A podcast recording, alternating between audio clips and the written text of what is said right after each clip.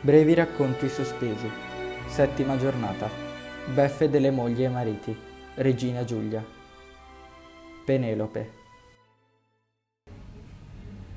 Molti anni fa, in una bellissima residenza che si affacciava sulla sponda destra del lago di Como, viveva un ricco commerciante di sete preziose, con la sua giovane sposa, di nome Penelope, dai lunghi capelli biondi, come fili dorati, la pelle candida come la neve gli occhi blu e profondi come le acque del lago.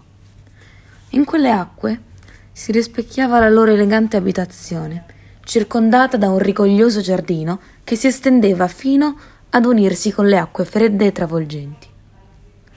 E travolgente era la bellezza di quella donna, ma altrettanto freddo era il suo temperamento.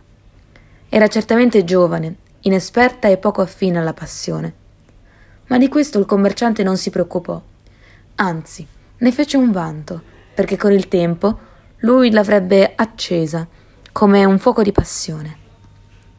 Purtroppo l'uomo per condurre i propri affari era costretto a lunghi viaggi.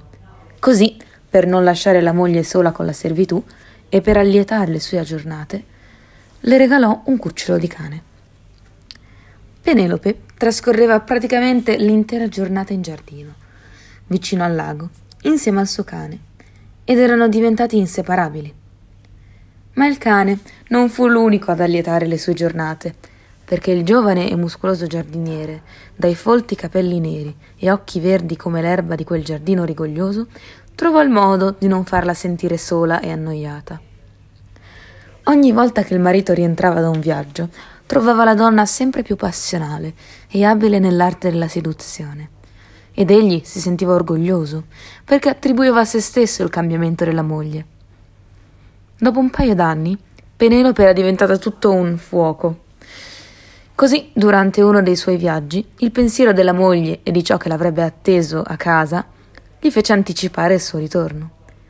Varcata la soglia di casa, trovò la servitù ad accoglierlo, ma sentì dei gemiti provenire dal giardino. Allora corse fuori, chiamando la moglie. Scese velocemente fino al lago e vi trovò Penelope, tutta scompigliata, e il giardiniere mezzo nudo dentro le acque fredde del lago, con in braccio il cane tutto bagnato, che si agitava tremolante.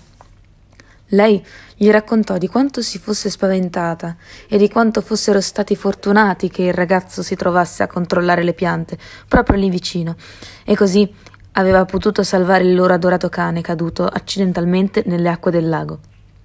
Il commerciante, per ringraziare, ripagò il giovane, dandogli un aumento di stipendio e promettendogli che non l'avrebbe mai licenziato.